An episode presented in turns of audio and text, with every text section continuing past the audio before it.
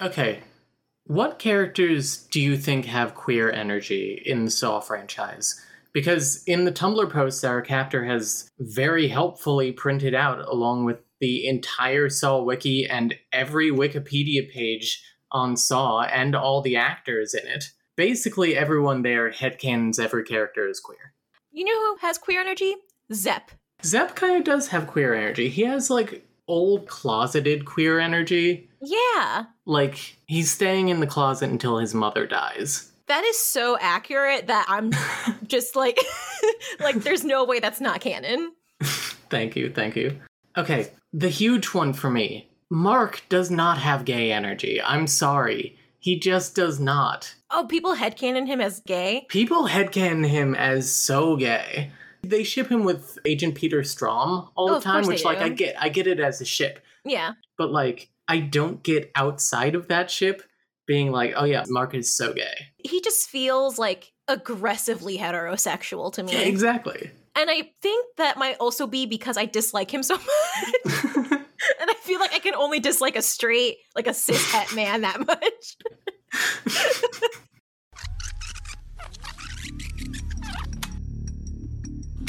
Let the game begin.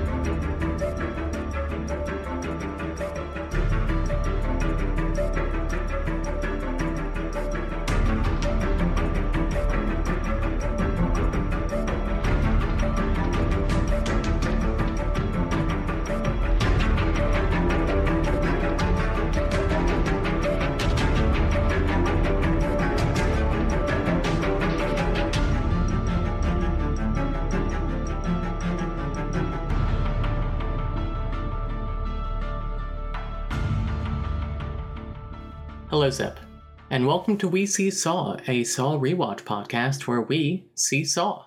I'm Claudia, And I'm Nicole. and today we are talking about Saw 5, released in 2008, directed by David Hackle, and written once again by Patrick Melton and Marcus Dunstan. Nicole, what do you think of Saw 5? This one, this is the most memorable Saw to me, and I don't know why. Because it's like not my favorite. hmm I enjoyed it, but it wasn't my favorite. But it is like the most memorable one to me. It, it does have one of my favorite traps in it. Interesting, because I find this movie so deeply forgettable. Out of everything we've watched, this is my least favorite Saw. I thought this movie kind of sucks. What stands out to me about it isn't like the plot itself, because I didn't remember a goddamn thing about the plot. I'm gonna be honest, but I mean like the traps, like Yeah. oh, have always stood out to me. I think like in our first episode, I mentioned, or maybe I just mentioned this to you offline about like remembering. I was like, oh, there was like five people or something, and they all had to do things together and whatever. yeah, so like I remember that, and well, we'll get into it when we get there, but it does have one of my favorite traps of all time in it. That's fair, that's fair. Yeah, I just gotta say, like, the plot of most of this movie is just the creators lying to you. They're like, oh, Mark was there the whole time. I made a note of that because there is at one point where they're like, this one guy has been here since the beginning, and I was like, mm, has he? exactly. Like at the ceremony where he says like the man who's been on the jigsaw case since the beginning, Mark Hoffman, and it's like Bitch, no, where? you made that up. hmm That scene specifically, I was like, mm, "You trying to gaslight me?" Exactly. This movie just gaslights you the whole time. And here's the thing. I don't like Mark as a is Mark a protagonist or an antagonist? He's kind of both, right? Yeah, I mean, I guess he's well, because we have like our A and B plot lines. Because like, I would argue that he's our protagonist. hmm You know, because protagonists don't have to be the good guys. Yeah. But like, we're also following Strom this whole time too. Yeah. So it's like they're both both, Yeah, that makes sense. depending on whose like storyline you're following at the moment. Yeah, it's a complex web that's currently going on, but it is also probably going to be dead simple to summarize. Mm-hmm. What I was going to say is, I don't like Mark as a protagonist, as an antagonist. I'm sorry to his actor, Costas Mandalore. Oh, the Mandalorian. Oh, the, the real Mandalorian. I just do not think he can carry a film like he has to. Mm-hmm. I don't know if it's just him or like the character because it's Yeah. he's just kind of whatever. He's not particularly interesting. yeah. He's just like some guy in the worst way, where he's just Yeah. like, he's not memorable. I don't think I can tell you a single thing about Mark. he got promoted. Yeah, he did get promoted. He's a police officer, a detective, and he's also Jigsaw. Like, yeah. that's kind of it. John mentions him being an alcoholic at some point, but we Yeah. don't see that. We see he had a sister. Yeah, he had a sister who he loved. I don't know why they invited him onto the scene of his sister's murder. Yeah. There were a couple things in this movie that did like bother me. That being one of them, and a bunch of other things that are somewhat related. hmm But yeah, he's, I mean, Amanda was a character. Like she Yeah. had a lot going on, you know? And so that's why I, she was much more like captivating to watch as a little jigsaw protege. But yeah, Mark is just like pretty unremarkable. Yeah. Haha, unremarkable. With Amanda, Amanda makes sense to have become a jigsaw protege, right? Because Mhm. we see her in the first movie, and she is the only person who one survives and two says that this helped her. Mhm. And then the second movie, we see her again, and when they do that reveal, it's like, of course she's now working with Jigsaw because she believes in this yeah. it makes sense. Whereas Mark being revealed as another protege at the end of Saw 4 doesn't make sense because we know nothing about him. They only just introduced him. Yeah. I mean, technically, he had a cameo in Saw 3, hmm but like, they just introduced them and they're like, oh, by the way, he's the guy. You know. You know him. You've you, he's been here since the beginning, sweaty. Exactly. like I said in the Saw 2 episode, how like there's something that's very telegraphed for a future twist there. hmm This is not telegraphed at all because I No. feel like Mark was not intended to be a character until Saw 4. I think that they needed some guy but realized that every cop was either dead or actively fighting Jigsaw, so they Yeah. just made a new guy. Yeah. I don't know. Because I mean, I like what they were going for. Like, oh, it's been an inside. There's someone inside Yeah. who's like been doing all this. I mean, I feel it like a, as a concept, it's very cool. I just don't think it was well executed because Mark is just some guy. if he had any sort of build up to it. If he had been in Saw 3 in any other capacity, if he had like been in Saw 2 at all, Mhm. yeah. I mean, I'm not going to ask for him to be in Saw 1 because the only people who are in Saw 1 that carry over are Detective Allison Carey, Amanda, and John. Yeah. Everybody else basically just stays in Saw 1. hmm If they had just picked someone else, like somebody who's already there. Like, you know who's actually been on the jigsaw case since the beginning? Fucking Fisk, who we met a little bit in the last movie, Mm-hmm. but they actually show that he has been on the case since the beginning because Peter pulls out a bunch of like victim files Mm-hmm. like a sheet of every victim of Jigsaw. And it also shows like which officers were in charge of each case. And Fisk is like the first three. hmm And he's like still involved. He's like the only cop who is investigating Jigsaw, has been here since the beginning, and has not been targeted at all. And I think it's because Mark likes him. He seems to be Mark's little buddy. Yeah. Oh, his pal. So I guess we should just get into the plot. yeah, let's get into the summary. Nicole, tell us about the opening kill. Oh, yes. I call this trap the fist and the pendulum. Uh, Very good. I also I called it the pit and the pendulum, but yeah, the fist and the pendulum. so we see Seth, our boy Seth, you know, friend of the show Seth, yeah, it's friend of the show Seth. Seth from C Squad.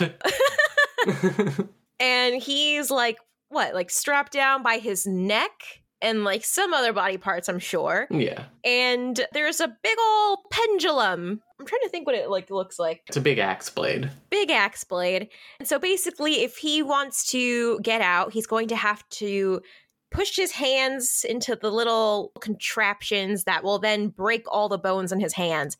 Essentially, just like breaking whatever he used to break other people or something like that. Yeah. So we learned that he was convicted of murder, but was released early after only five years of what was supposed to be, I think, a 25 year or lifetime sentence Yeah. due to a technicality. I have no idea what kind of technicality could get you off after five years. Well, we can get into this in a little bit, I think. Yeah. Let's just rem- remember this when this comes back up again. Also, remember that here Seth says that this murder was an accident. Yeah, which, like, ugh, we've all been there, Yeah, you you know. know. Whoops. Okay, so like this trap, real quick, because yeah, he has to press a button with each hand to activate each vice for them to crush his hands, and he has a minute to do so. Can we talk about how fucking slowly, like how slow this was? Yeah. It took forever for them to crush his hands. I thought it was gonna be instant, like whop, you Yeah. know? Boom, boom, boom, and just like fucking Yeah, pulverize them.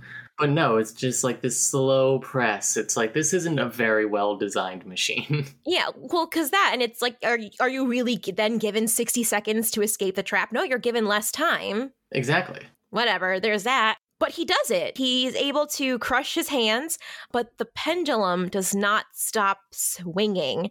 And so Seth is fucking cut in half, like slashed right across his stomach. His intestines are flying all over the place. I thought that was a cool touch. I was like, ew, this is gross.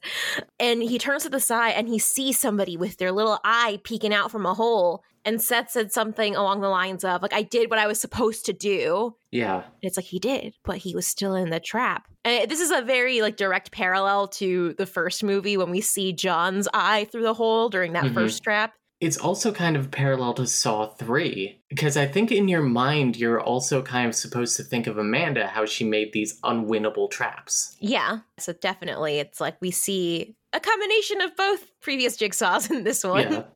Yeah. So anyway, R.I.P. Seth, sliced open. R.I.P. So we pick up where we left off in Saw 4, where Agent Strom is shut into the room where everybody's bodies are. the entire massacre from Saw 3. He finds this tape recorder because man, John must have been busy in his like final couple of days recording all these messages, For swallowing real? the tape, making this insurance tape just in case. this man is playing like 17D chess. Yeah. Like, it's wild. See, he's the only one that I sort of buy whenever they show me some bullshit that, like, oh, this was this whole time. I kind of buy it because that is, like, John's character. Yeah. Like this man is overthinking incarnate. Yeah, exactly. Yeah. so he gets her a tape. What the fuck does this tape even say? It's just like, haha, Agent Strom. ha ha ha. It's like if you're listening to this, I'm dead. And Yeah. this room can be your tomb or it can be your sanctuary. Just, you know, so long as you don't move forward. And Strom's like, fuck that. Yeah, he's. I love Strom in this movie I do too.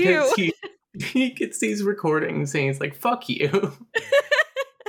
uh, he's very fun to watch in this movie. I really liked him. Yeah, So anyway, so he's he's, you know, bopping around and oh my god, he gets attacked by somebody in a pig mask. Who could have seen Oh. this coming? Um, and he wakes up in what not to give away everything but like this is one of my favorite traps of all time oh yeah, like this Yeah. is fantastic. this is great I think the trap itself isn't that good, but the solution yes that Yeah. Peter finds is the best. Tell me about the trap, Nicole. oh my god i love this one i called it the scuba helmet not a very good scuba helmet so strom's head is in this glass tank with two tubes leading inside and it slowly starts filling up with water so he's going to drown and the only thing he has on his person is like a bic pen and so he fucking sticks it into what is it his trachea Yeah, he he gives himself a tracheotomy and is able to breathe even though he was supposed to drown because this was unwinnable this was supposed to be unwinnable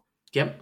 he wasn't given like any of the tools to survive but he fucking figured it out oh it's so cool Exactly. Like I I love that because he's the only person to survive a trap like that. yes oh it's so fucking cool It's such a good character establishing moment too. hmm Like Peter thinks outside of the box literally. literally oh my god no, it's so good it's it's definitely this is I, one of the most memorable traps to me a- along with reverse bear trap Mhm. these are kind of my top two in terms of how how well and vividly I remember them after all this time. Yeah, that makes sense. Because this one was just so fucking sick. It's so simple. He was just gonna drown, but he said, "Not today, bitch," and gave himself a freaking tracheotomy. Jesus, man, Oh, the balls of steel. For real. Oh, this is what I meant, by the way, in the last episode where Peter and Mark get immediately visually differentiated. Oh yeah.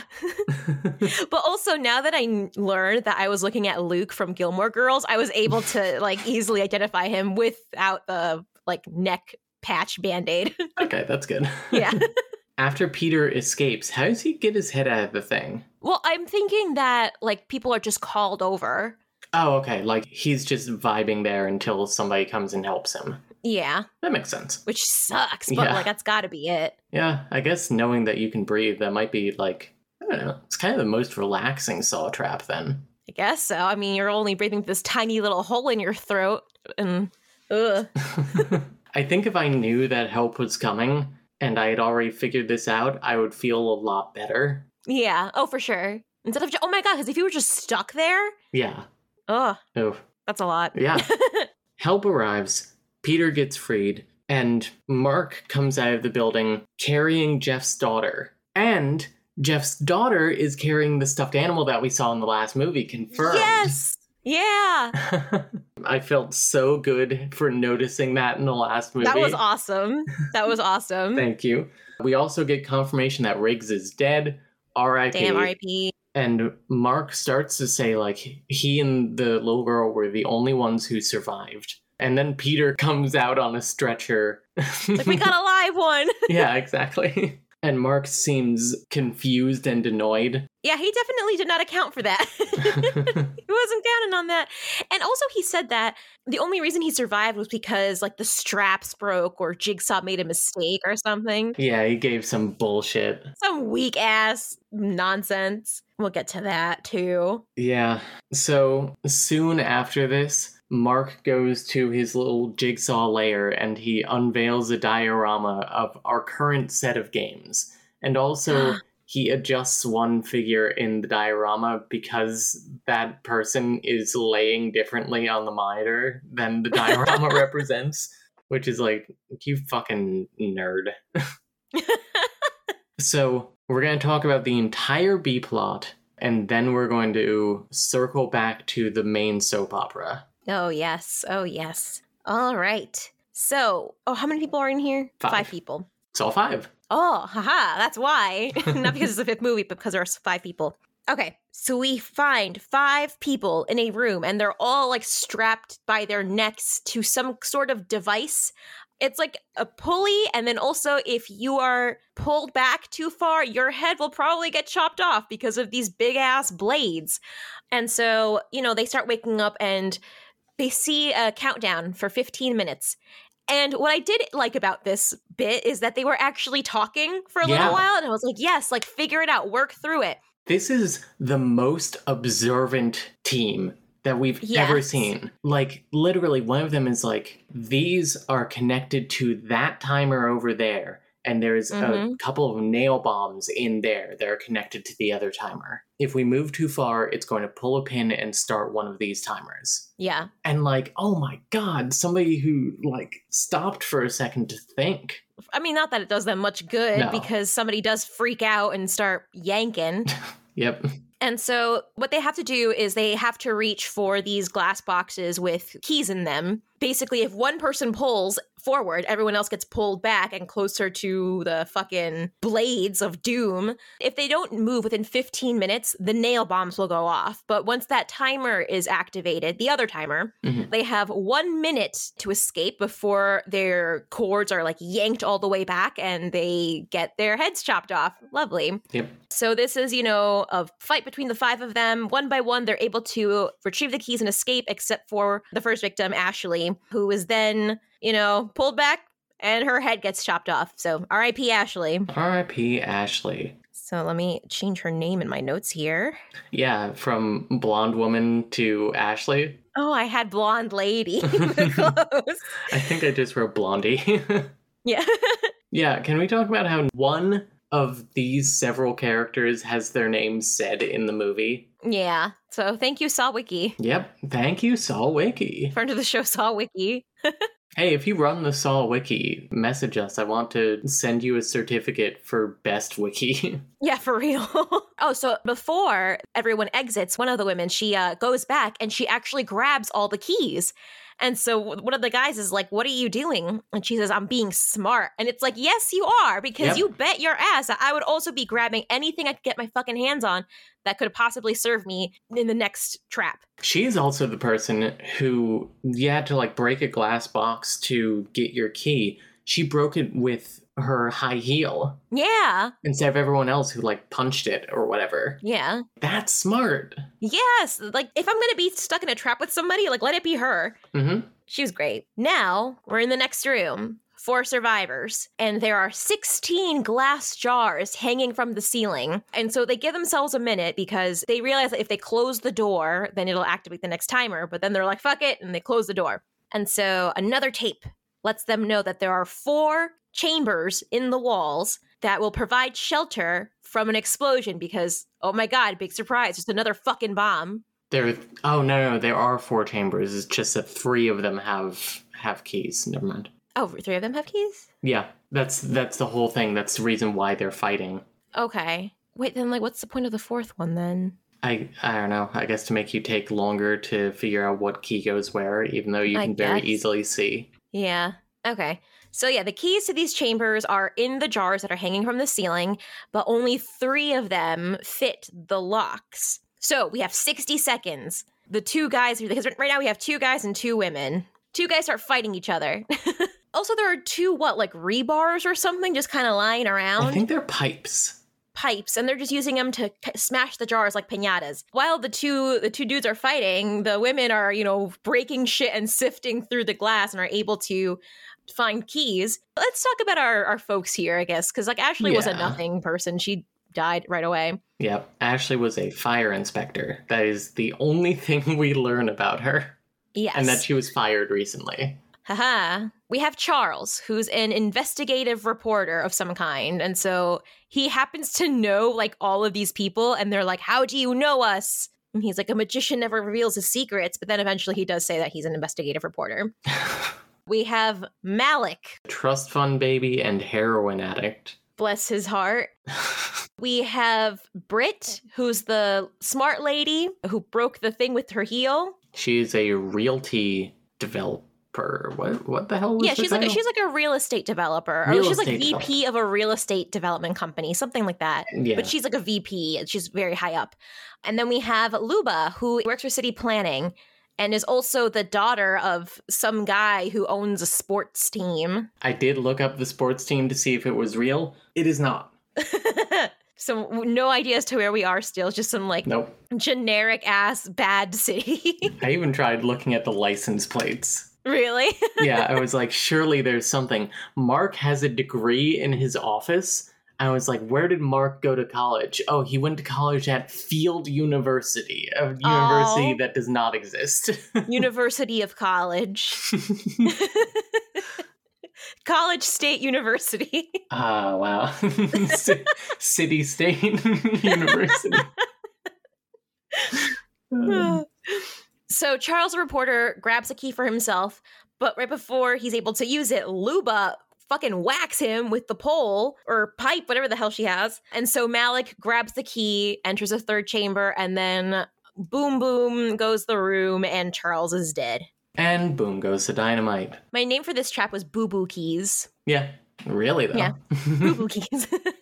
so RIP. All right, on to the next trap, and three remain. So they dig deeper into their past. They're trying to find if there's a connection between them, they're trying to figure out what brought them there. So Malik admits that he had caused the death of eight people, but he didn't mean for that to happen. and also, nobody knew about it. Yes. And then Luba says that she had taken bribes while working for city planning. And Britt, who, yes, is vice president of a real estate company, she regularly tears down older buildings to build new ones, which causes a shit ton of people to lose their homes. Oh, good. So, instructions for their next test There's a bathtub full of water in the middle of the room. So they have to close these circuits in order to open the next door. But the cords are too short. But you know what conducts electricity? Water and people. Luba and Malik fight, and she's like, get in the bathtub, connecting like the cables to his body. But before she can like get him, Brit stabs her in the neck. yep. And so then her dead ass body is used as the conductor. They throw her in the tub and they're able to open the door and escape the room. R.I.P. Luba. And then there were two. And then the final trap. So the final trap is this box with five holes in it that each lead to one saw. Also, at one hour, 11 minutes, and 50 seconds, we see some saws. Yay, we did it. Pretty high saw count in this movie if we're Oh, counting yes. individual saws. There are five here. Brit notices in the center of this box at like the very bottom is a beaker with a bauble in it. What they figure out is that they have to put their hands into the holes and cut their hands right on the finger crotch Oh, and they have to give enough blood to fill the beaker. And what they realize is that every one of the other traps could have been solved so that all of them survived, and that at this point, they each only had to give two pints of blood instead of now Brit and Malik have to give five pints of blood each. big oof. Big oof. Also, all these previous traps, like the first one, for example, the the, the guillotine ish one, the keys were all identical, right? If I remember that correctly. Yep. Yeah. Every key was the same. So they all could have helped each other out, but they didn't. The second room, the boom boom room, could have fit could have fit more than one person in those chambers. Yep. Easy peasy. They were deep chambers. Third room, there were five cords, and so they each could have used themselves as, as conductors, making the overall like charge going between all of them like not as how does this work? Straight up, I do not believe this one. okay. I don't I don't understand it because like it theoretically takes a fair bit of electricity to power the lock thing. I think Mhm. it would kill you, Mm-hmm. yeah. like regardless. And Brit is like, we each would have only had to have a little shock instead of one person getting fucking electrocuted and fried like an egg. In fact, I have a lot of problems with this. The only one that makes sense is the the bomb one because Mhm. yeah, you could pretty easily see that each of those could fit two people, let's say. Mhm. But the first one, you had 60 seconds to do this. I don't think you Yeah. could have told from a distance that all of the keys are the same. Nope. And I don't think it's a wise use of your time to see if your key works for someone else. I guess it's like, you know, if they were really willing to help someone else, like they could have broken someone else's box. Yeah, I think the smart move was probably to, once you decide to go, do it really quick, one at a time, and stop fighting about it. Be yeah. like, okay, Britt goes, Malik goes, Charles goes, Luba goes, and Ashley. What was her name? yeah. Luba, Britt, Ashley, Malik, Charles. And then Ashley goes, and you're all free in 60 seconds. I believe that you could do that. Yeah. I mean, the whole point is that they can't do it, but I don't know. It's like, again, go up there, grab your key, and then like help other people. I don't know. I think it's a bad idea. So there was that one, the second one, the third one with was the Electricity, and now the blood. and now the blood, the blood drive. Hey, speaking of Lionsgate Studios, whenever a Saw movie came out, they did a blood drive. Oh, bless Yeah. their hearts. They called it like "How much can you give?" or something like that. Did they let you give more than like the recommended amount? No, I was about to, I was about to It's say. oh just- it's just like, oh, here's our like Saw themed blood drive. Like, do something nice that's kind of like in the spirit. Oh my god, I hope they do one for the next song movie. Let me Oh. do that. So, fun fact about this trap real animal blood was used, but they said they wouldn't have used it if they had known how bad it was going to smell Why did they use real blood? for the drama. Oh my god. This one was rough to watch, especially because they have to give so much blood and then they have to like really slice their finger crotch all the way down to like the wrist and you see it like dangling, like, ugh. Oh, this one really gave me some ick. I know. Ugh. And that's basically it. We'll catch up with them at the end of the A plot. But for now, they are alive, and the door is open. Hooray! We did it. But at what cost? 10 pints of blood. My finger crotch will never be the same. Not my finger crotch, my, my, my best feature. All right, so at the same time as this game begins, cut to Agent Strom, who is leaving the hospital now who, he, with a band aid on his neck because he's had to shank himself in the throat. So this man is hella convinced that Detective Hoffman is the jigsaw accomplice that he suspected was a guy. it's so funny that he calls it in one. yeah. Like, oh, sure, this motherfucker with the flimsy ass story, Yeah. like, got out. And here's the thing, because I, I was I alluded to this earlier. I this did bother me.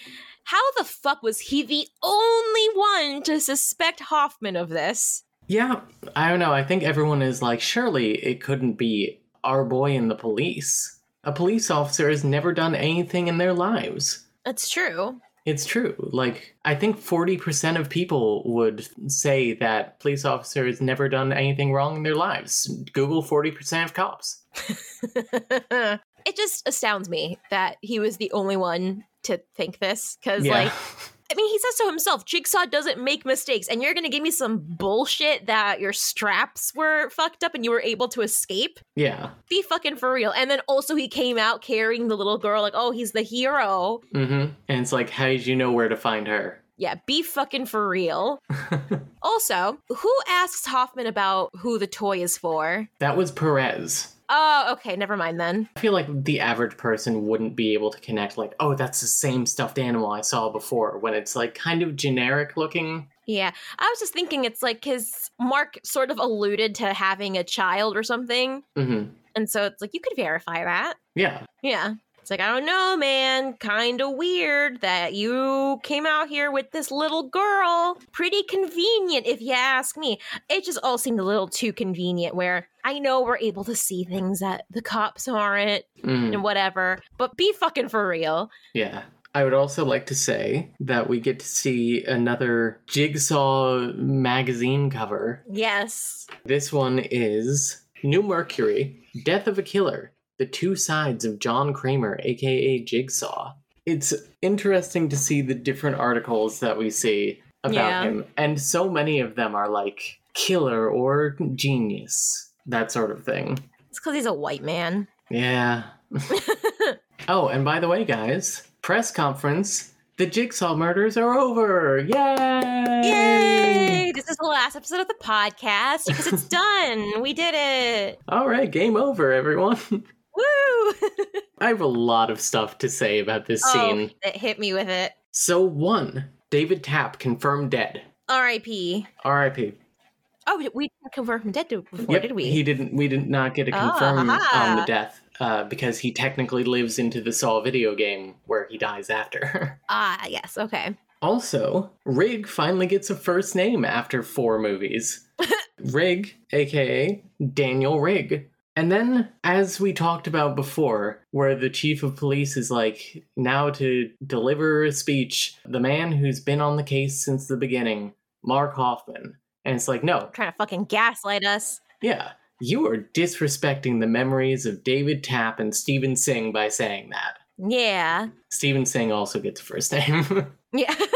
This movie actually gives a lot of characters full names. we learned so much. We learn so much in this movie. And in Mark's little speech, he's like, I believe true justice has been served. And it's like, you didn't do anything. Even if you weren't Jigsaw, you did nothing. John Kramer was killed by one of his test subjects, and you just kind of showed up. Like, ah, we did such a good job of solving the Jigsaw case. That's why 27 people are dead. 28? How, what are we up to? uh, I think it was 29. Yeah, 29 before we got to this movie. Jesus Christ. To- At oh least, wait, no, because we got con- we got con- confirmations now. Oh, yeah, we got confirmations on like five other people. 21, 22, 23, 24, 25, 26, 27, 28, 29. So that's from before. hmm And then for this one, we have confirmed Rig and Tap. Mhm. And at this point, we have also Seth. So that's 32 people. Yep. 33 because right after this scene we find out that Detective Perez died Yeah. just off screen. Or it's implied that she died. Everyone's like, I'm so sorry, and her bed is empty and stuff. So And also covered in blood. yeah. Yeah. I have to assume they're not saying, Oh, I'm so sorry that she went home and didn't tell you. She fucking ghosted you, man.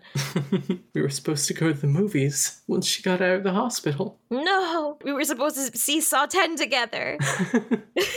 Wild. So yeah, we have a death count of like 32, 33 people I- by this point. At least because, you know, this is just what we've seen in the movies. We did it, guys. we did it. We did we it. solved the jigsaw case. and it's Hooray. also like you knew who it was for at least six months, but still could not get him. yeah. Way to The go, worst, team. the worst police officers, the Oh, worst man, police good- department. Good thing I don't live in metropolitan city, Yeah, because ugh. otherwise I'd be that's why I live in suburb town. yeah rural village. Oh, so Peter gets taken off the case by his FBI superior, Erickson, another character with no first name. Yeah. And Erickson does mention, like, by the way, there were like a dozen bodies at that crime scene. Yeah, Like you're you're off the case. yeah, Which I found it to be just a very funny, like, lampshade hanging. hmm Yeah, a lot of people died here. So he's taken off the case and is encouraged to take time off, but Hoffman isn't, even though he's supposedly been through the same shit. yep. Be fucking for real.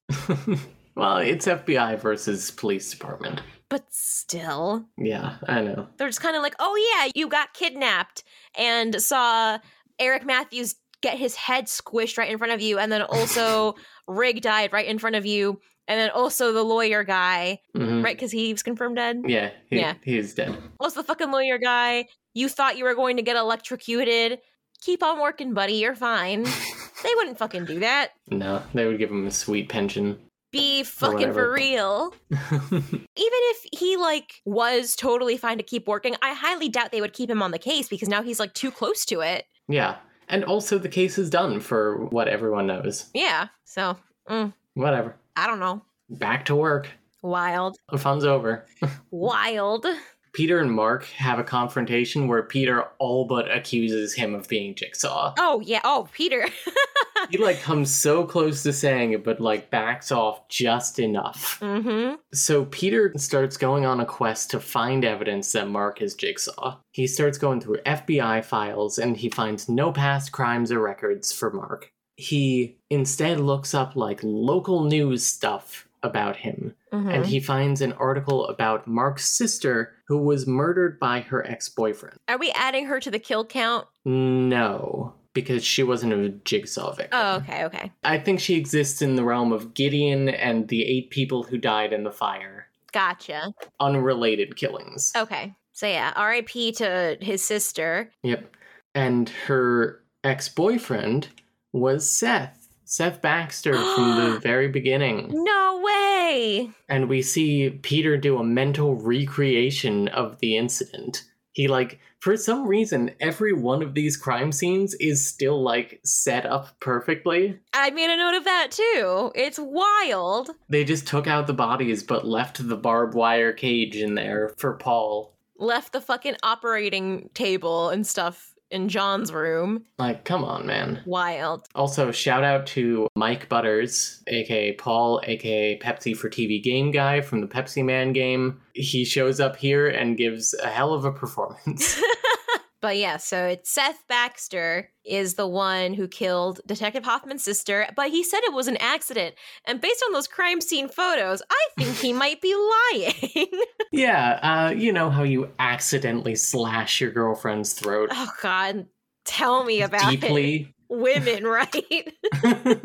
you know, she he was probably just like he was like, make sure that you stay away from this knife. And she was like, what knife? And slash her own throat like three inches deep. oh. As per usual. He, or she walked into his knife. She walked into his knife 10 times.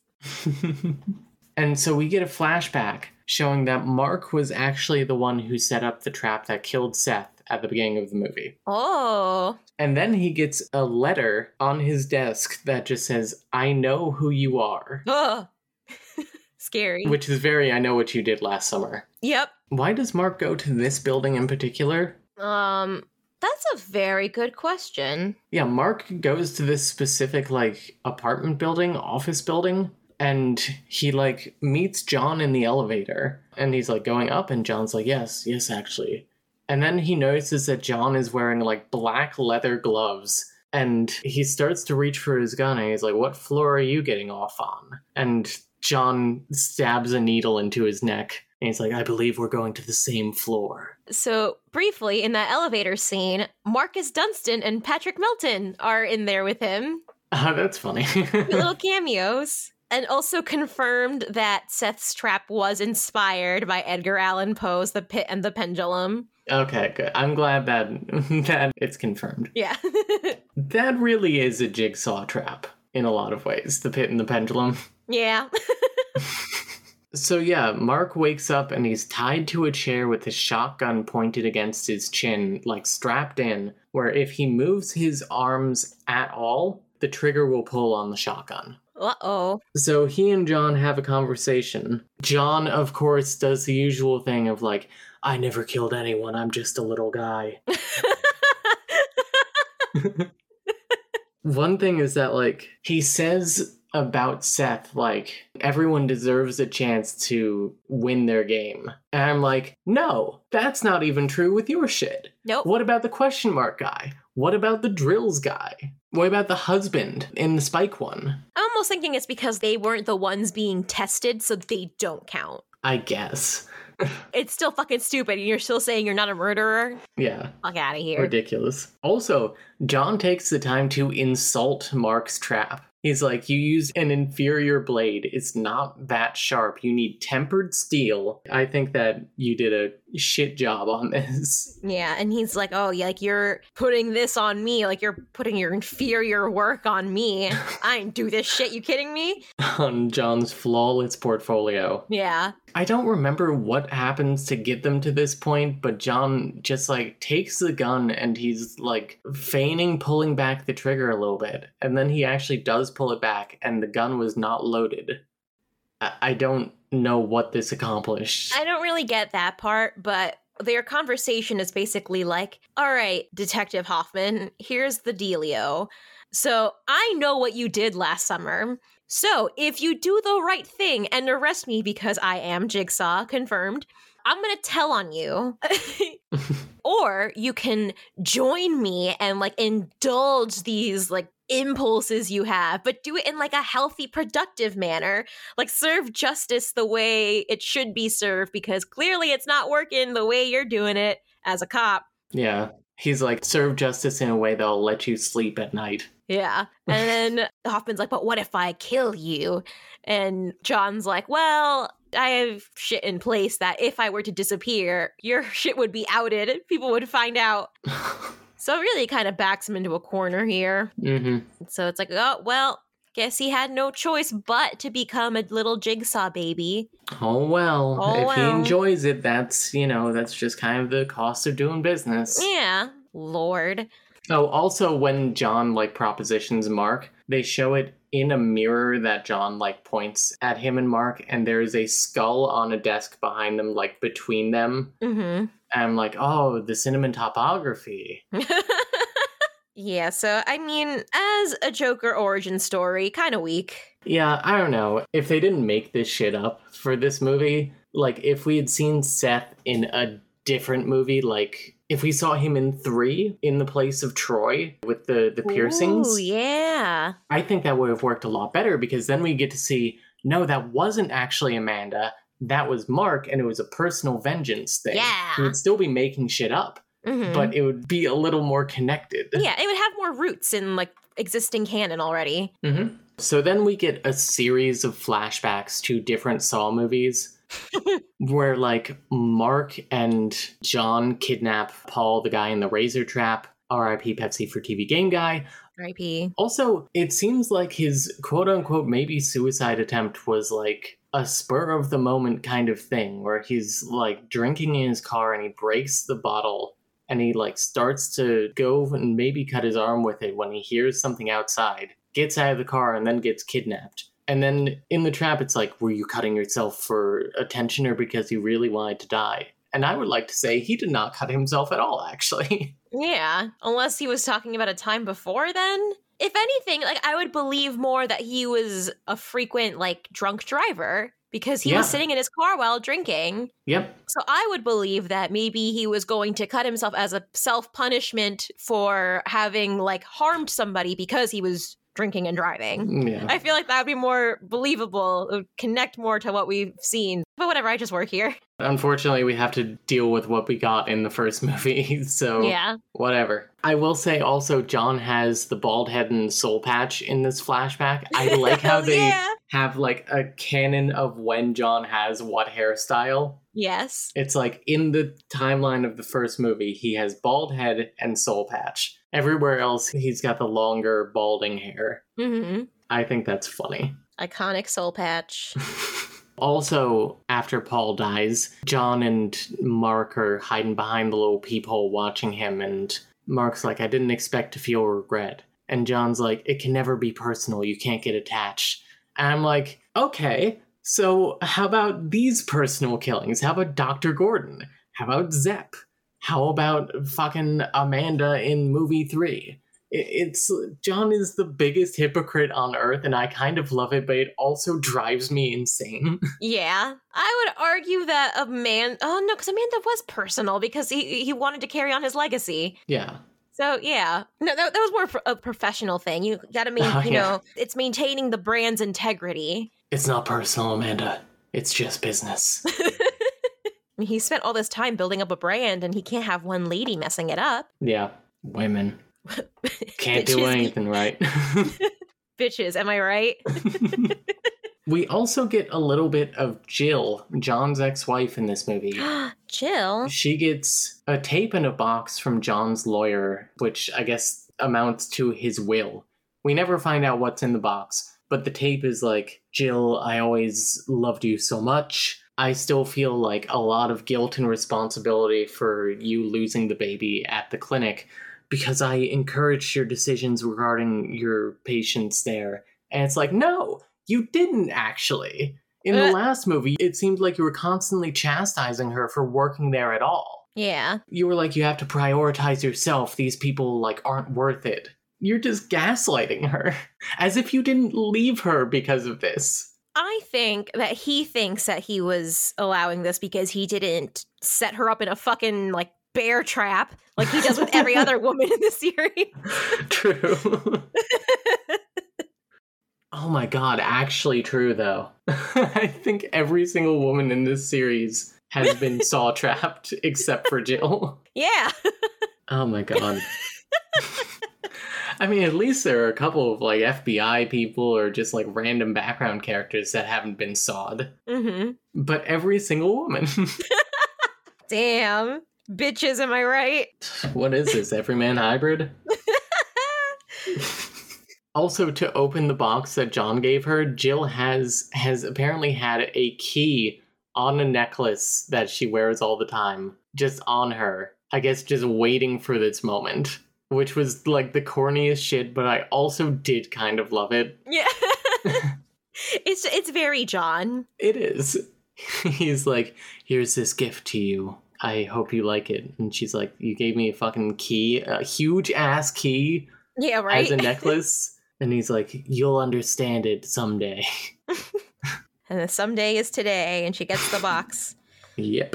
What's in the box? His dick. Oh.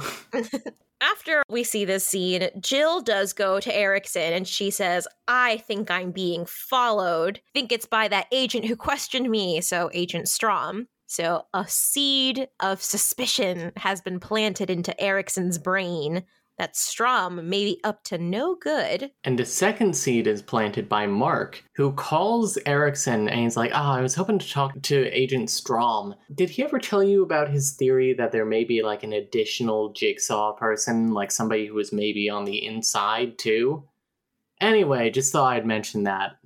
See ya. Bye. After that, Erickson goes to the FBI record office and he finds that Peter has taken all of the files on the jigsaw case. They're just gone because he is actually going to each of these places and investigating them. Yeah, because he pieces together that that it had to have been Hoffman to have done that pendulum trap because there's motive there. And so Strom's just kind of going back in time trying to figure out when did Hoffman join forces with John. And so yeah, he's visiting all these crime scenes. And I know you mentioned it already, but it's it, it really is just so funny to me that all these crime scenes are still intact. It's like, Yeah, bro, right? put away the barbed wire. he visits a couple. He visits the pendulum, he visits the barbed wire trap. What was the other one? Oh, I guess he just goes back to the meatpacking plant, yeah. which makes sense. Yeah. Oh yeah, because we get the flashback to where Mark was also there, in case you didn't know, in Saw 3. While Amanda was in the other room with Dr. Lynn, Mark showed up and was like, Amanda will fail you. And John handed him the case file on the five people for the trap that we see in this movie. Yep. We also see, to tie him back to the first movie, he was the one to plant Dr. yeah. Lawrence's penlight at the crime scene because Hoffman communicated to John that there's another detective and he's getting close. That's Detective Tap. It's like, cool, set him off course with this little thing. The healer needs some healing. I find it funny that Saw 5 establishes that John can't even be bothered to place a pen light at the scene of a crime. Yeah, right? Like, Mark has to be the one to do that. Wild. Also, I did notice that they were kind of just like raw dogging a bunch of things, touching things without gloves and everything. And it's like, y'all couldn't have done some like fingerprint dusting. Yeah, it's funny because last movie they say that Riggs' fingerprints were on several traps, Mm Mm-hmm. but Mark's weren't, hmm. Yeah. Unless he was able to tamper with the evidence before that time, or I don't know. I guess. I guess Mark's inclusion can also hand wave away why the police are like behind in the jigsaw stuff. Mm hmm. Because Mark has apparently been there since before Saw 1. Apparently. was Cecil like his only victim at that point? Because like we see the list of victims. I'm sure this isn't exhaustive, but it does go in order because it says Cecil Fletcher, Mark Wilson, Seth Baxter. Who is Mark? What was it, Mark Wilson? Yeah. Was he the flammable guy? Yes. Okay. So it went Cecil and then he went for the flammable man. And then he gets the Seth one, which is a frame job. And actually, Paul, he helped John kidnap Paul. And Paul is actually listed as the first victim in which Detective Hoffman is one of the investigators. Mm. That's actually funny. I like that detail. Yeah. But this also does prove that he hasn't been on since the beginning because it goes Detective Fisk, Detective Fisk, Fisk and Carey, Hoffman Tap Singh, Hoffman Tap Singh, Hoffman Tap Singh, Fisk Hoffman Matthews, Carey Hoffman, etc. Yeah. Like Hmm. he's he's on there, which I also gotta say, oh Hoffman Tap and Singh, yeah, the famous trio from the first movie. That we definitely saw. Yeah. I didn't see Hoffman getting fucking shotgunned in the first movie. Uh, shit. No, yes, and yes, you did. hey, maybe that wasn't actually John. Maybe that was Mark. Uh, who do you think was filming? I stand corrected. oh, Mark was the drill guy the whole time. Oh, he's the one with the Costco membership. Oh, there we go. so I think we're basically at the climax then, right? Yeah. Yeah. So the climax is that Peter is lured to the. Oh, wait. Hmm? Meanwhile, Strom follows Hoffman to a house that turns out to be the renovated nerve gas house from Saw 2. I don't think I registered that. I didn't register that at all. Yeah. Huh. Saw Wiki showing us things we missed. Yeah. Well, that makes sense because we did see like that trap door. I, I guess it was the same trap door. Ah. I didn't. con- I didn't make that connection. That's wild. That's really cool that it like kind of circles back to the second one now. Yeah. Yeah. Anyway. So Strom follows Hoffman into the renovated house from Saw 2, I suppose. Yeah. He sees this glass coffin Ah. with yes. a bunch of glass in it. I was I was excited to see it because last movie we were like, I don't remember that. Well, because I was thinking, I'm like, this looks familiar, but I don't like. Yeah. yeah. So okay, that's why it was familiar because it does show up in this movie. Yeah. Nice little foreshadowing there. he gets a tape. First of all, I found it fun that you could tell that it's Mark on this tape now and not John. yeah. The tape is basically like, oh, you know it's me, but like, you, you- what what the fuck does he even say? I don't even know. Let me see. The tape recorded by Hoffman congratulates him for finding the room, but urges him to go into the coffin, assuring him that this would be painful, but the only way he can save himself. Okay, I, I guess he literally is just like, hey, so if you don't do this, you'll die. And Peter literally says, fuck you. He and Mark start like physically fighting because Mark shows up in the room. He shoves Mark into the glass coffin and locks it. And Mark is, is looking and feeling real smug. He points to the recorder and Peter plays the rest of it and he's like, oh, by the way, if you don't get in the coffin, you're gonna die. Sorry. uh oh. So fucking Hello Zep starts playing as if this is Dun, a dun, dun. twist. Dun dun dun dun dun dun dun dun dun dun dun. The coffin very slowly tilts back and then lowers into like a recess in the floor. It's astounding how all of these people are just very accomplished engineers. Yeah, right? You know who the fuck wouldn't be able to rig that up? Me. Same. the walls start like closing in on Peter and he gets fucking squished to death. This is some of the biggest ick that I've seen in this franchise where Oh, ye- his arm gets crushed and like the bone pops out and shit. Yes. I'm like, no, those are supposed to be on the inside. Oh yeah, no, that that gave me the ick because the walls are closing in and he has his palms planted against one of the walls, like trying to push it. Oh, And then ugh, and it just ugh, his arm cracks and ugh, yeah.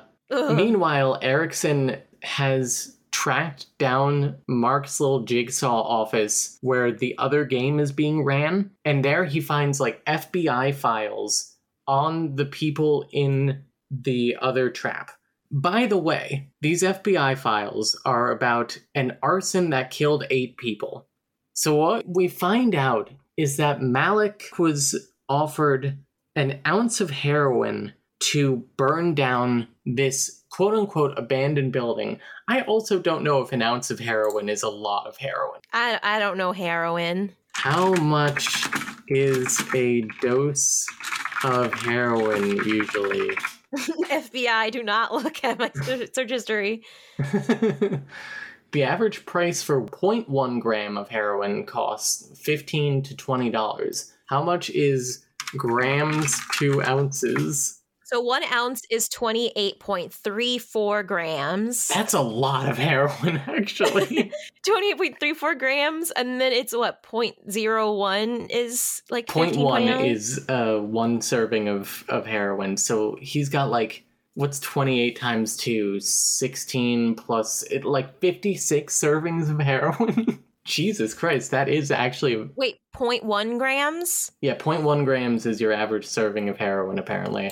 Holy shit. So hang on. So it's 28.34 divided by 0.1. That gives you 273.4 servings of heroin. Jesus Christ, I think if I were an addict, I might do this. How much was a gram of heroin money wise? Like Or $15. 0.1 grams? That's only like $4,100. I gotta be doing my math wrong. I don't know if I would do arson for four grand. Eh, but four grand of something that you, like, are addicted to. That is true. Anyway, so he was offered this heroin in exchange for burning down this abandoned building, and he did, and it turned out there were eight people still living there, and he never found the guy who told him to do this, and his dad got him off on all charges and buried it. And we find out that everyone in this trap had something to do with this. Ashley, the fire inspector, wrote a false report about this. Luba, I guess, was the motivator for like what they wanted to put there. Like they wanted to put a stadium right there or something. Yeah, because it was her dad who wanted to build a stadium, and Yeah. it's impossible to get like permits for that or something in, in, in metropolitan city. hmm And so like yeah, having his daughter on the city planning team or whatever. Yeah. And then Charles was the investigative reporter who eventually buried this story. And then Britt was actually the mastermind behind this. She like set this all up and she actually knew that eight people were still living there, Damn. which is fucked up. mm-hmm. and she's she's one of the people that survives. Yeah. yeah, by the way, both are people, Malik and Britt, they both survived this game. Erickson shows up and he calls the paramedics, And also, he tries to call Strom, and Strom's phone is just like on the desk, which is really funny to me. It's just so ridiculous because, again, we all know that there have been multiple frame jobs done already. Mhm. You really think it's going to be that easy where you call Strom, his phone goes off, and it's right there along with files and also a file on Erickson himself. Yeah, that's just the bit that puts it over the top. Yeah, so Erickson puts out an APB on Strom, who Who is dead now? who is dead now, RIP. But I have to ask, like, how? How is is Peter supposed to have been framed for this? He just showed up in town. That's yeah. Like, oh yeah, he's been here the whole. He's oh yeah. Erickson is also pulling a Saw Five on us, where he's like, oh, clearly Strom was secretly here the whole time. Ridiculous. So that's the movie. The end. Nicole, you got any fun facts? Ooh, let's see. Fun facts, fun facts, fun facts. So Scott Patterson actually stuck his head into a sealed box that filled with water. Ugh. The trap was tested beforehand and didn't go well, which only added to his concern. Why did they go with it then? He ultimately stepped up and did the scene himself without resorting to a stuntman. The trick to the stunt is that the walls of the box were slid open by stagehands, draining the trap as soon as he signaled with his hands. Several takes were required, however, to capture the scene, as he found himself uncomfortable at various points during the shooting of the scene. Oh, I wonder why. You're only being drowned on camera. Yeah, and also, like, various points during the shooting of the scene, and it took several takes. Uh, My ass would be done after one. You kidding me? But, oh, like, I don't have the mental fortitude to do it more than once. The language of the wiki here, too, where it's like he stepped up and did it himself instead of resorting to a stuntman, like. Yeah. Like, oh, you pussy, you don't want to drown on camera. You want to have somebody who's actually maybe qualified to do this do it. Fuck you, you little bitch. I actually have a theoretical fun fact. oh. because Darren Lynn Boatsman, this is the first film that he hasn't directed. And I think it's because he was off directing Repo the Genetic Opera. Because Repo the Genetic Opera came out in 2008 along with this movie. I think I saw something about that somewhere, or I could be lying. Yeah, no, I didn't. But what I did see was that Danny Glover was offered a chance to come back for uh, like in a flashback, but he said he couldn't do it because there were shooting conflicts because he was also filming Blindness that came out in 2008. Ah. I find it fun how many people will come back for these movies. Right? I don't know why Shawnee Smith keeps not coming back, though. Because we hear Amanda's voice in 4 and 5, but we don't see her. Did they not want to pay her residuals or something? Who fucking knows? Anyway, also, we have yet another Saw cast member who says that filming this gave them nightmares. Yes. Julie Benz, who was Brit, she said that, quote, Filming the movie freaked me out. I had nightmares. I'd never been in a psychological horror movie. It actually affected me on a deep level. I don't know if I can actually see this one. Oh no. Oh I did think that she did a pretty good job. no. Yeah, I liked her. She was fun. She wasn't given a lot to work with, but Well, yeah, but she was fun. This is the first film in the series where a character does not say game over at the climax. Oh my god, that's what was missing. Like, legitimately. Yeah. This whole climax is weak. Yeah. And We'll talk about the twist later. Okay. So, Nicole, let's rate the traps. Okay. So for traps, the fist and the pendulum. Then we have scuba helmet, hmm the necktie guillotine, boo boo keys, AKA the Boom Boom Room, boom boom room, shock tub, the blood drive. and then Glass Coffin. Yes. All right. So, what are your thoughts on the fist and the pendulum? I mean, it's like an unwinnable trap. So Yeah. real gruesome. The fact that the gears moved very slowly, so that the squishing of the fists was slow. Yeah. Didn't like it. I thought it was kind of cool, though. It's one of the better opening kills. I agree. Hell of a lot better than Engine Block Battle. That's for sure. It's better than Piercings at Claire's, too. oh, I do love piercings at Claire's just because of the name. yeah, the name that we gave it. Scuba helmet, as I established, one of my all time favorites. I love it. Yeah, it's it's interesting because I normally wouldn't rate the unwinnable traps that high because it kind of goes against the general philosophy. But this one, it's not even the trap, it's how it's presented and how it's won. That's Yes. really cool. Strom was such a badass in this movie. He was. R.I.P. Strom. R.I.P. Strom. He was too good for this franchise, I guess. Honestly, yeah. All right, necktie guillotine. Uh, the time limit's kind of short. Yeah. I feel like it should have been 90 seconds. If I was like a playtester here, I would say A playtester. the- I would say the time limit's a little short for five people mm-hmm. because that gives them what like 12, 12 seconds, per seconds. person. Yeah. That's not a lot of time. Nah. Yeah. And this one was fine. Yeah, Boo Boo Keys the Boom Boom Room. I don't like this one. I also gotta say, like every one of these traps in the B plot here ends with a nail bomb. Yeah. Because they're like, oh, we gotta close the door and like start the next trap before the nail bomb in the previous room goes off. Mm-hmm. And it's like, you really had to do that for good measure. It just feels lazy to me. Yeah, that one was kind of whatever. This one was fine too. And I think it just like especially pisses me off because you could have clearly fit more than one person in those chambers. Like if it was Yeah. a smaller chamber where it's like you'd have to be lying on top of another person, I think I would like it a bit more because it would require more out of the box thinking. But it's so freaking obvious. You could have fit all five people in one chamber. Yep, Those probably. things were deep as hell. they really were. Yeah, ridiculous. Uh, shock tub. This one doesn't make sense to me. Makes no goddamn sense. Yeah. How is this not supposed to just kill one person? I want to see your diagrams, Mark. Yeah. Or somebody who someone who knows electricity uh, explain. Yeah, because it was like milliamperage or something, right? I feel like that would probably kill one person. I don't Yeah. believe that Mark has the electrical engineering skills to not kill somebody with I mean, this. he has some uh, ridiculous engineering skills apparently. he does. So the next one being the blood drive.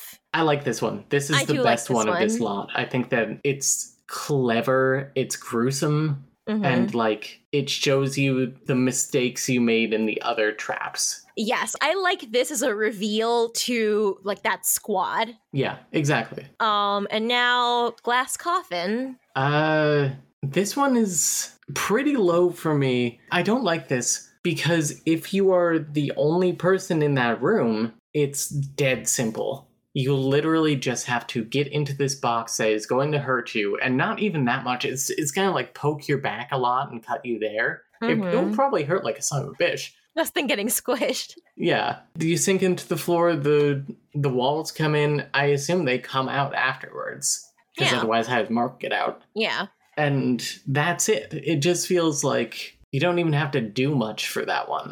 Mm-hmm. He could have probably taken off his coat and just like laid it down in there beforehand. Yeah, I I don't don't know. I don't know. I, I kind of liked it, but also I don't know. It doesn't seem like a like a test, really. It just feels like this was just meant to kill Peter. Yeah, exactly. Because the like Hello Zep stuff at that point is John being like, if you know the human psychology, you'll be able to predict everyone's movements.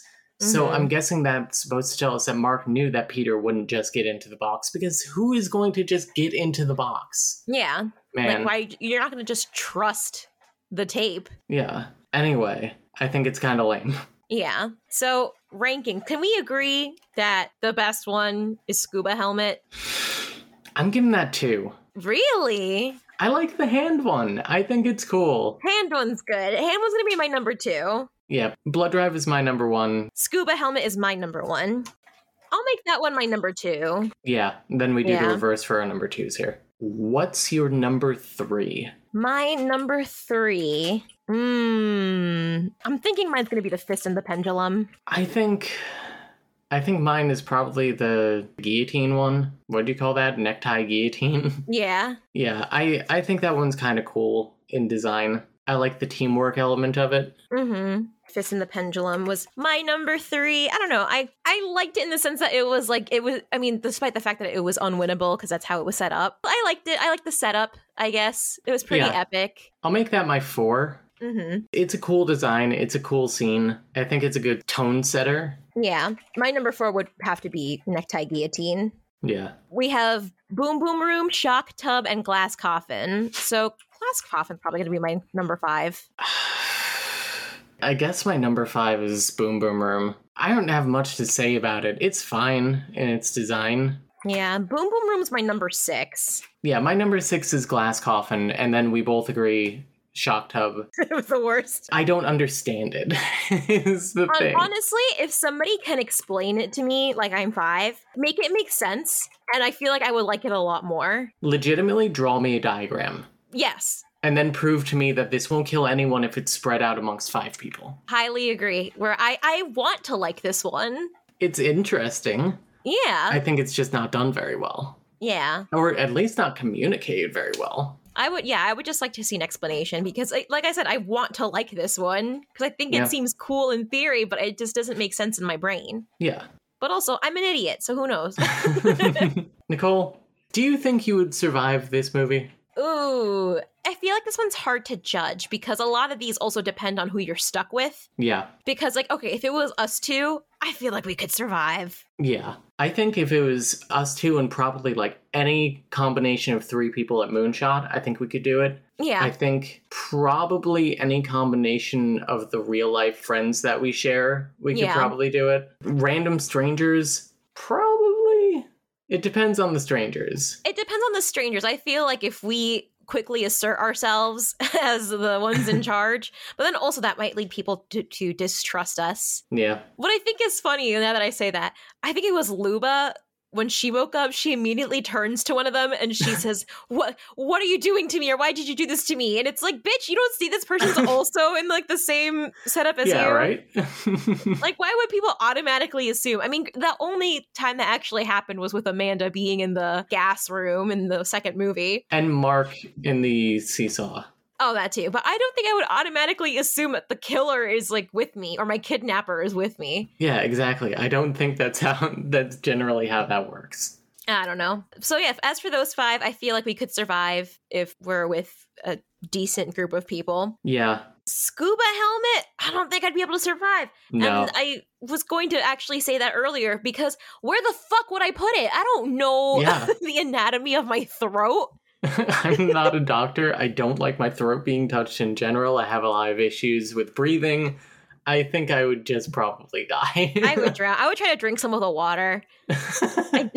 Ooh, love- why didn't Peter try that? Just slurp it as it's coming out. I love hydration.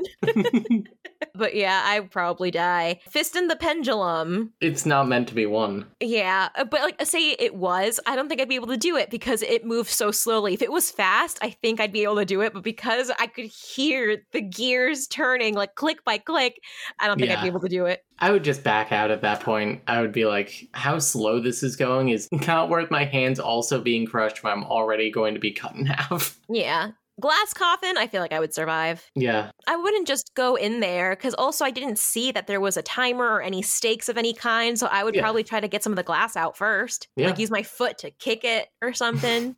Yeah. I don't It know. makes no sense. yeah. So overall, I feel like I have pretty good odds this movie. yeah. Pretty decent one. Nicole, how do you feel about the twist in this one? And And also, Nicole, what is the twist in this one? I was about to say, I'm like, what are we talking about? Because, all right, I feel like we have mini twists. Yeah. So the mini twist of the people in the trap realizing that they would need five people to get through it without all like getting ripped apart. That was a pretty nice twist for them. Yeah, I think that works. I think that's kind of cool. I think it's like, oh shit, like we really fucked up. We clearly could have all survived this if we worked together, but we're Yeah. stupid.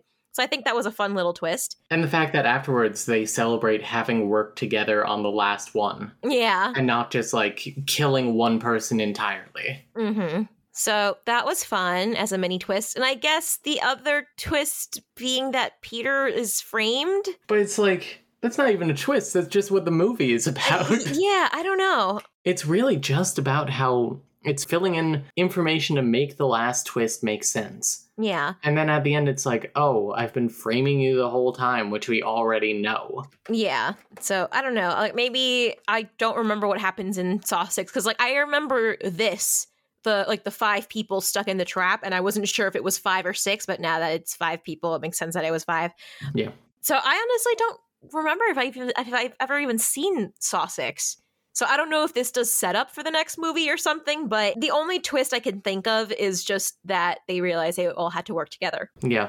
But what's weird is that they don't do the Hello Zep music for that, and that's not at the very end. The Hello Zep music is like Mark points to the recorder and he finishes the message that's like, by the way, you're gonna die if you don't go in here. And I felt that was kind of implied in the first half of the message. Yeah. I don't know. I think that this twist, quote unquote, is fucking stupid and non existent. I don't think there's much more to say about that. Yeah. And Nicole, a question that I haven't gotten to ask yet, but I feel is now appropriate. Does Mark live up to the legacy of Jigsaw? I think in terms of engineering, yes, but I don't think so. No. I don't know, like the trap with the five people, I think is pretty memorable in the sense that, like, it makes sense to have these people in a trap. I guess it kind of makes sense to have them work together since they unknowingly worked together to kill eight people. So I feel like, you know, there's that kind of jigsaw poetic way of doing things there.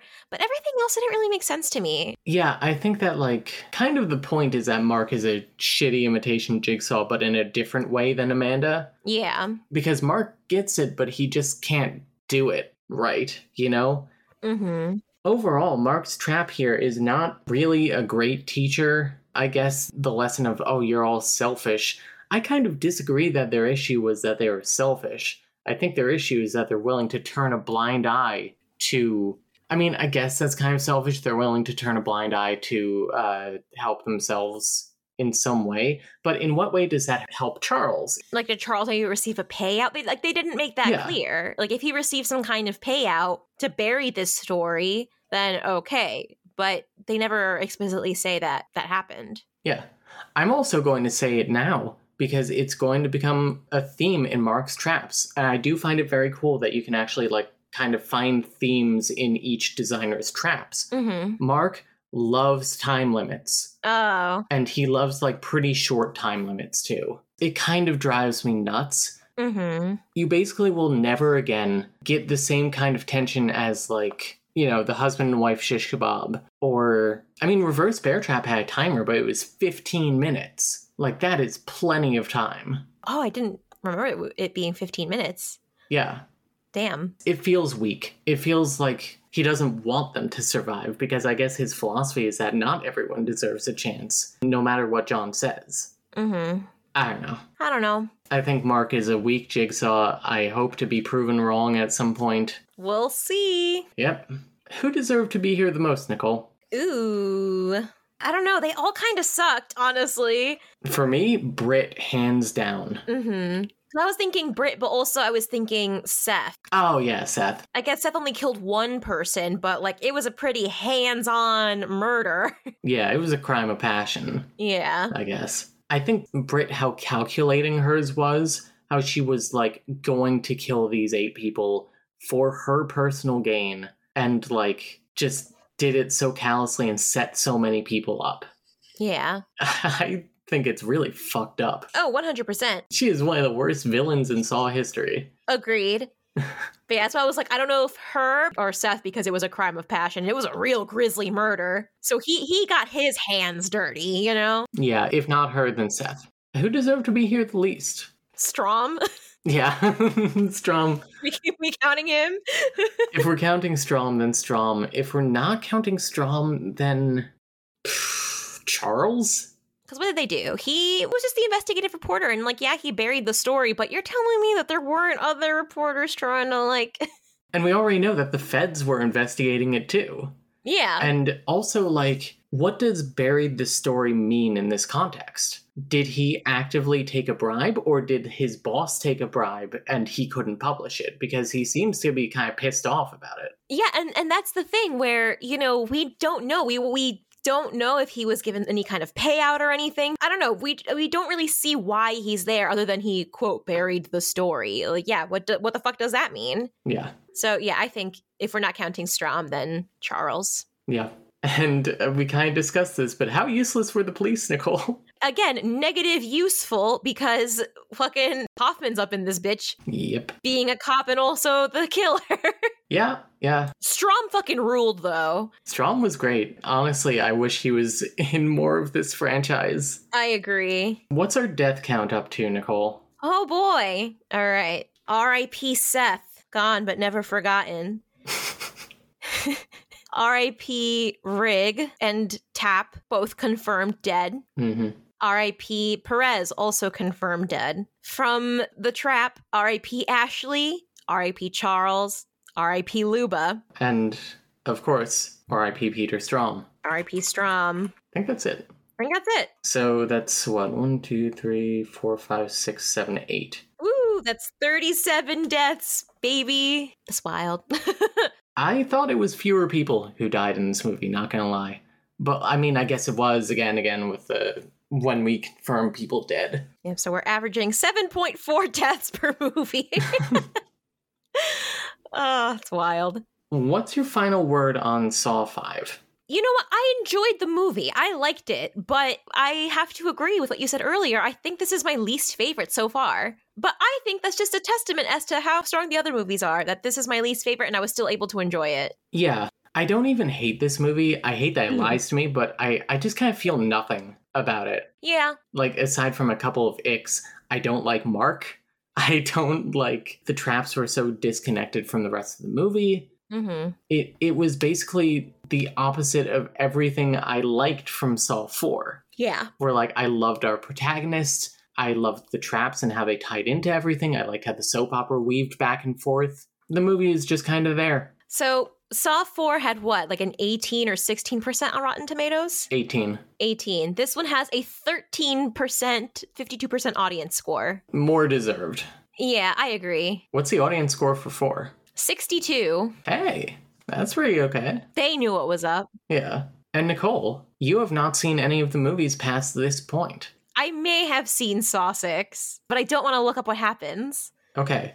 I want you to give me your predictions for what happens in the Saw story from here, however broad or narrow you want to do it. All right. So Peter got hella fucking squished. Mhm. So I'm thinking that they're still going to be looking for him eh, because there's like no evidence that he's dead, I think, probably. Because I'm assuming Mark, you know, got some Clorox and cleaned that shit up. So I think they're still going to be looking for him and they're going to be like, oh, this fucking guy is missing and he's the killer. Go find him. Mm. We're going to find out what's in the box that Jill got. hmm I don't think we're ever going to see the two that survived this trap, supposedly. I don't know. Who didn't die in this trap, at least. Yeah, Britt and Malik, I don't think we're going to see him again. hmm I feel like it's too soon to formally introduce another accomplice, but I think Mhm. we're going to see hints that there may be another person helping Mark. hmm I think that's it Okay. for my predictions. So we shall see. Yep, we shall see. So join us next time when we cover Saw 6. Nicole, where can people find you outside of this basement? Oh my gosh, outside of this basement, the people can find me on Twitter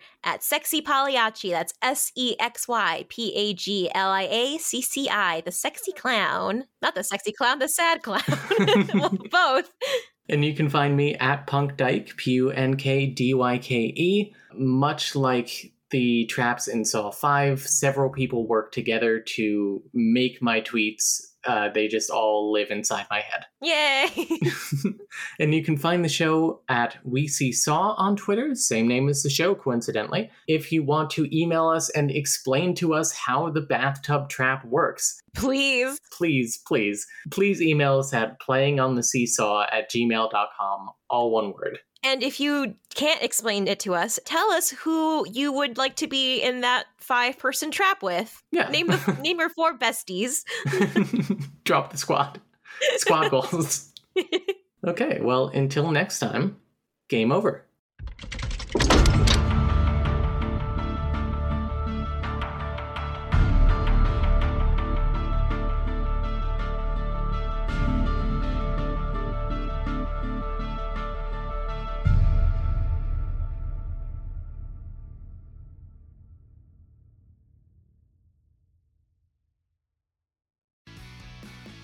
Do you miss getting kicked in the face at Warp Tour? Did you shatter your glasses in a mosh pit in 2007? Did you wear more studded belts than a Final Fantasy character? Then we have the show for you.